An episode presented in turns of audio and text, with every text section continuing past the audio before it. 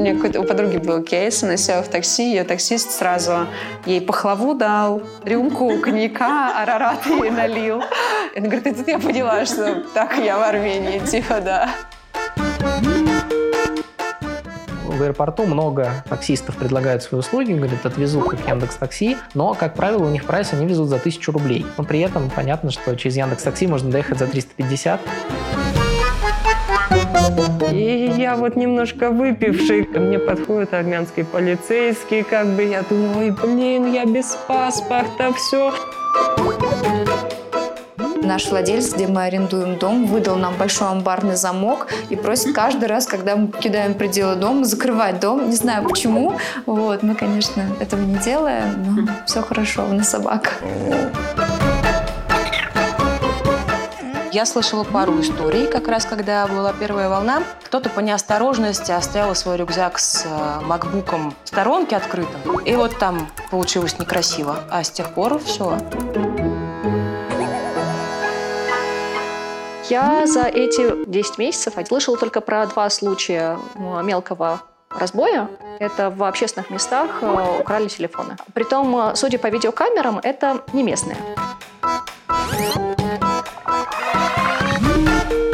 За все время, пока я здесь был, я видел, наверное, парочку драк. Еще парочка была у нас, что тоже, в общем, достаточно здорово, потому что мы питейное заведение и могут быть конфликты.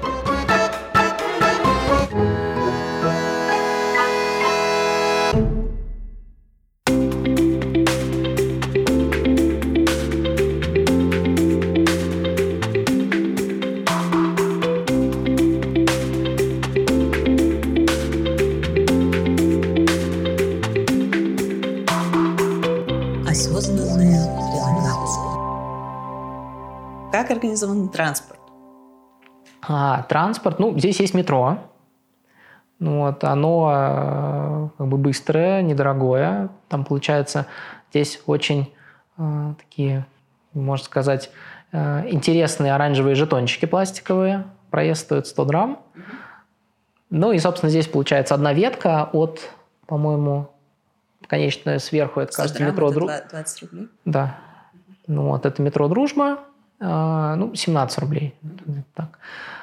И внизу, там, не помню, по-моему, метро Григин-Нжде.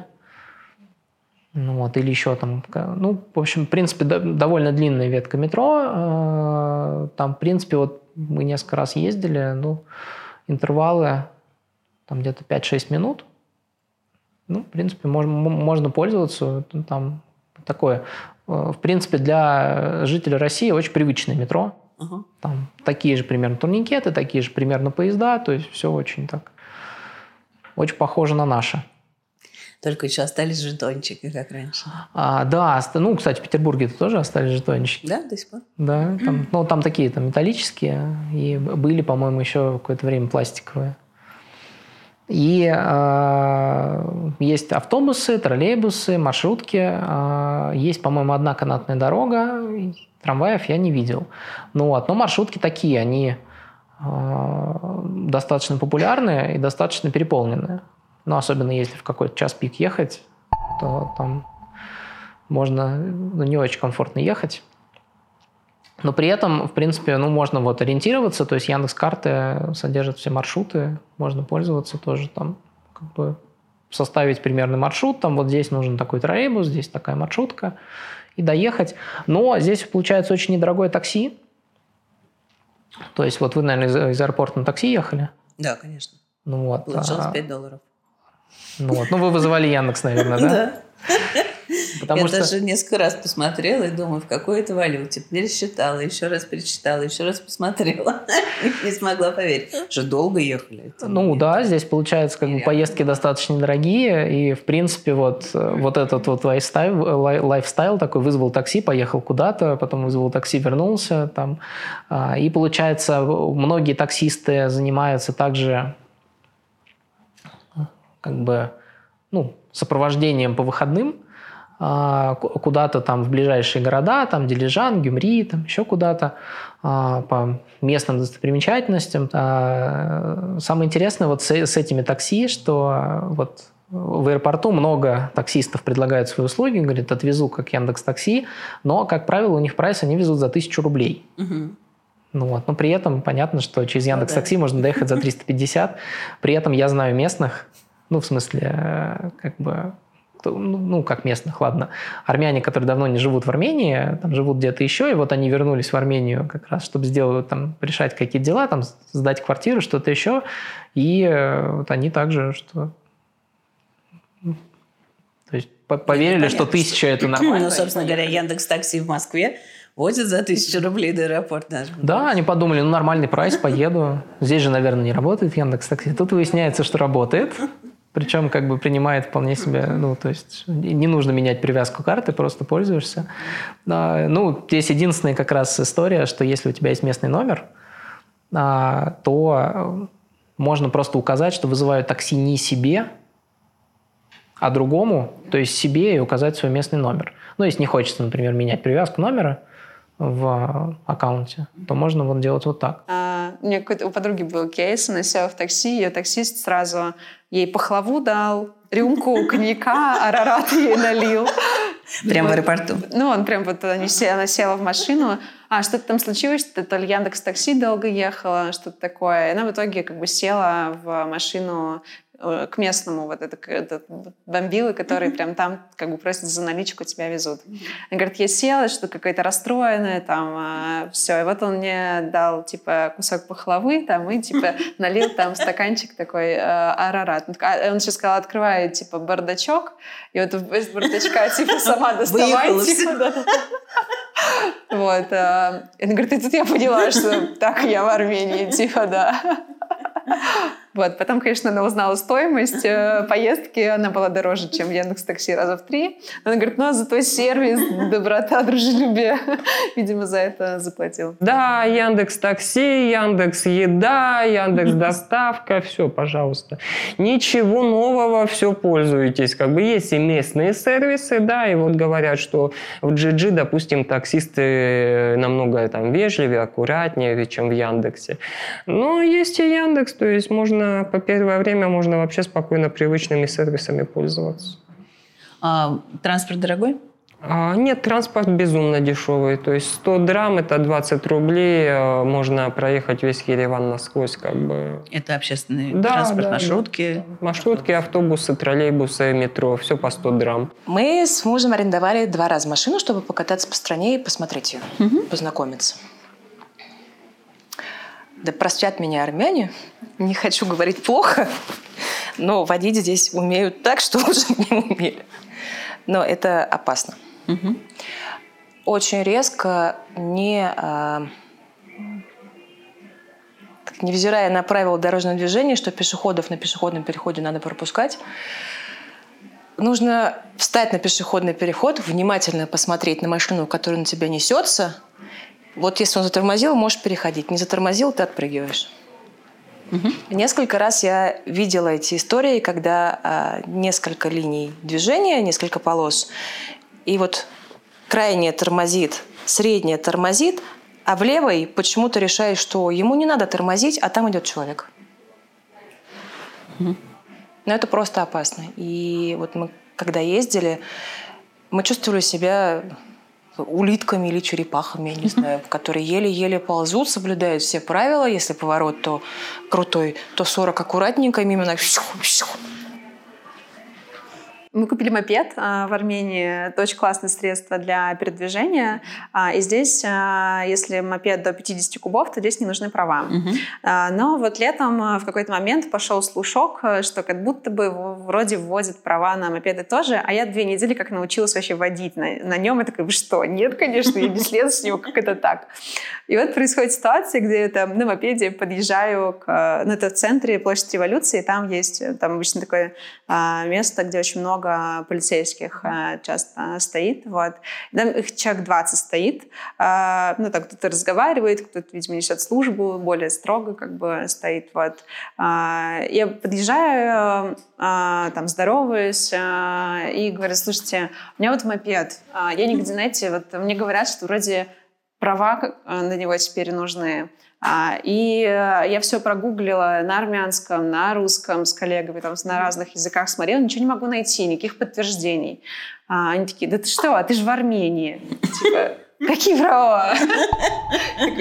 Вы серьезно сейчас или шутите? Такие: да ничего страшного, типа, просто как бы хорошо води, и все будет хорошо. Ну, такая, понятно. Вот. Но есть как бы ребята-курьеры, которые рассказывали, что мы их останавливали, но это больше, если мопеды, там, больше 50 кубов.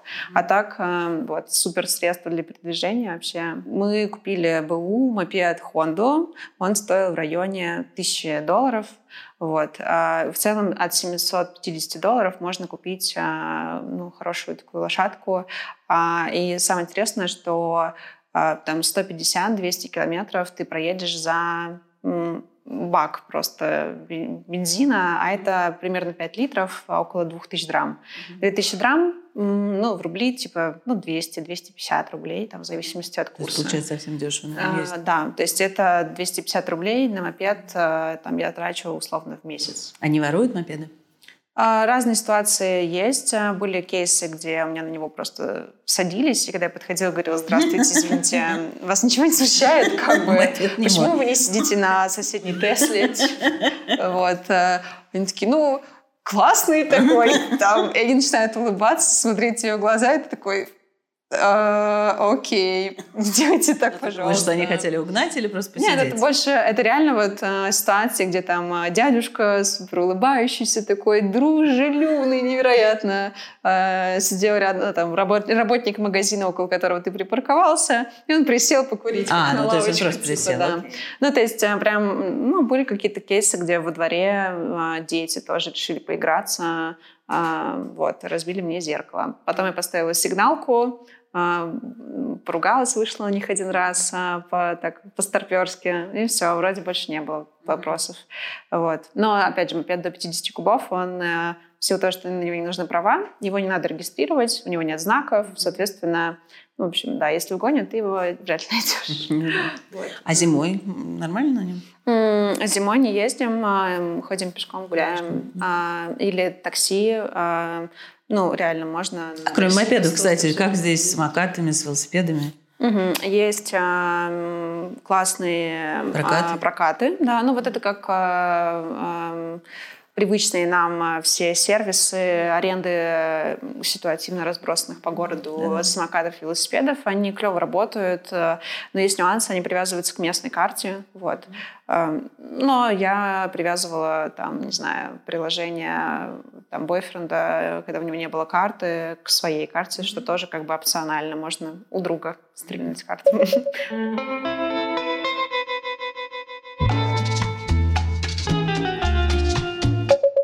Как раз к вопросу безопасности. Насколько безопасно в России? Вообще, говорят, что довольно безопасно, и ощущается тоже как довольно безопасно. Хотя иногда здесь из-за каких-то узких этих переулочков между домами, то есть там обычно темно, и фонарей нету, и ночью там как-то страшно. Но при этом по улице совершенно спокойно, учитывая, что здесь очень много людей, в принципе... практически всегда там какая-то жизнь кипит, ходят люди там, какие-то рестораны работают, в центре вообще, если смотреть Северный проспект, там, Маштоцы, там всегда что-то происходит. Но довольно безопасно, и, как мы выяснили, там в каких-то мировых рейтингах безопасности городов Ереван тоже находится там на лидирующих позициях.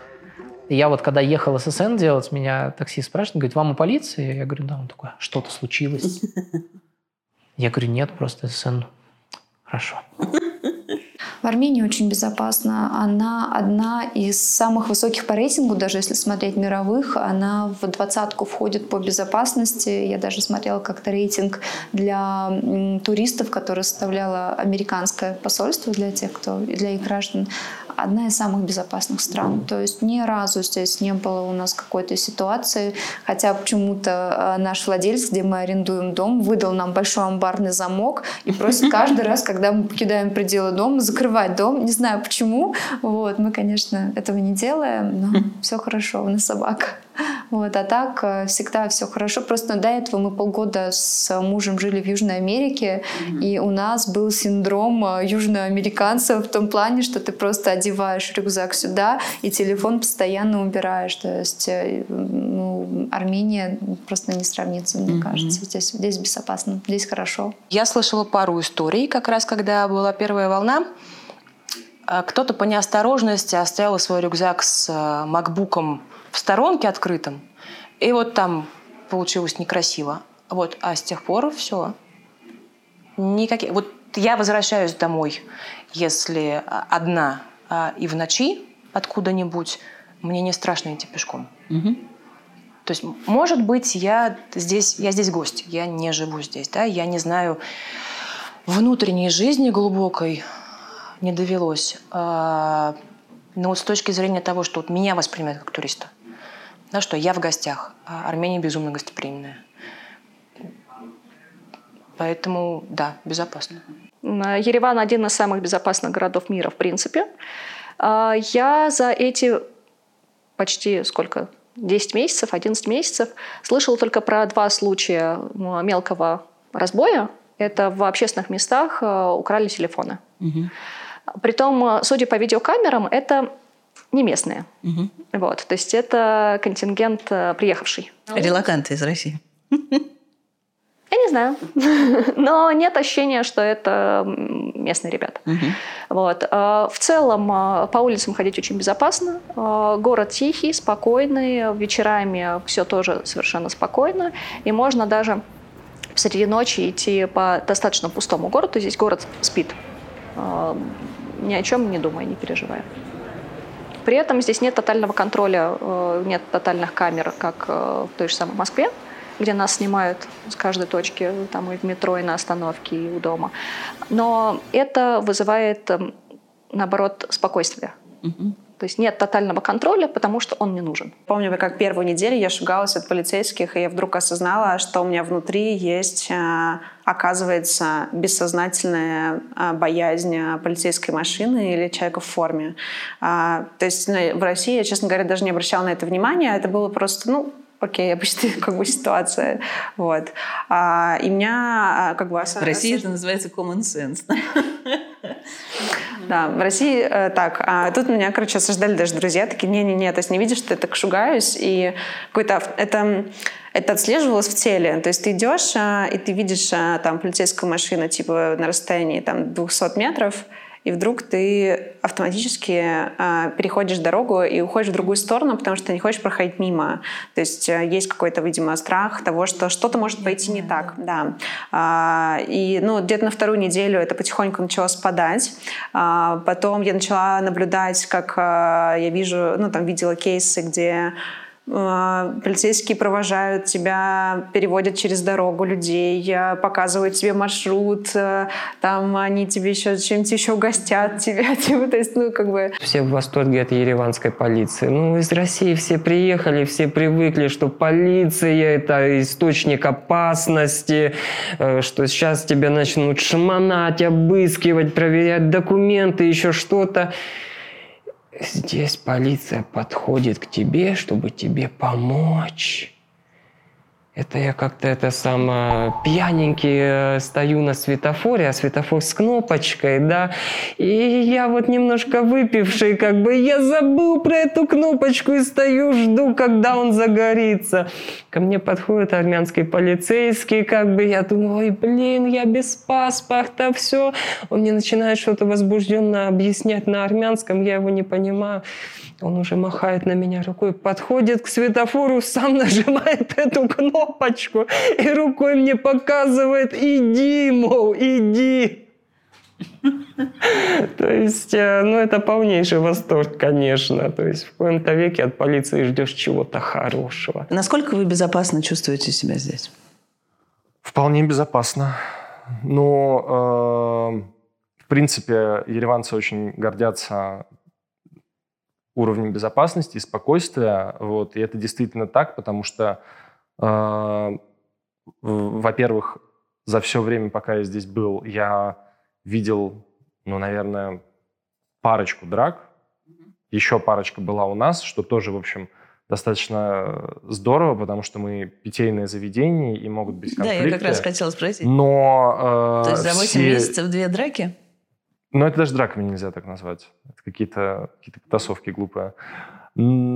Просто люди настолько уважительно относятся друг к другу, что, в общем, тебе это передается, ты чувствуешь себя в безопасности. Хотя понятно, что и местные мои друзья армянские, они говорят, что всегда есть какие-то плохие люди, но плохие люди есть везде.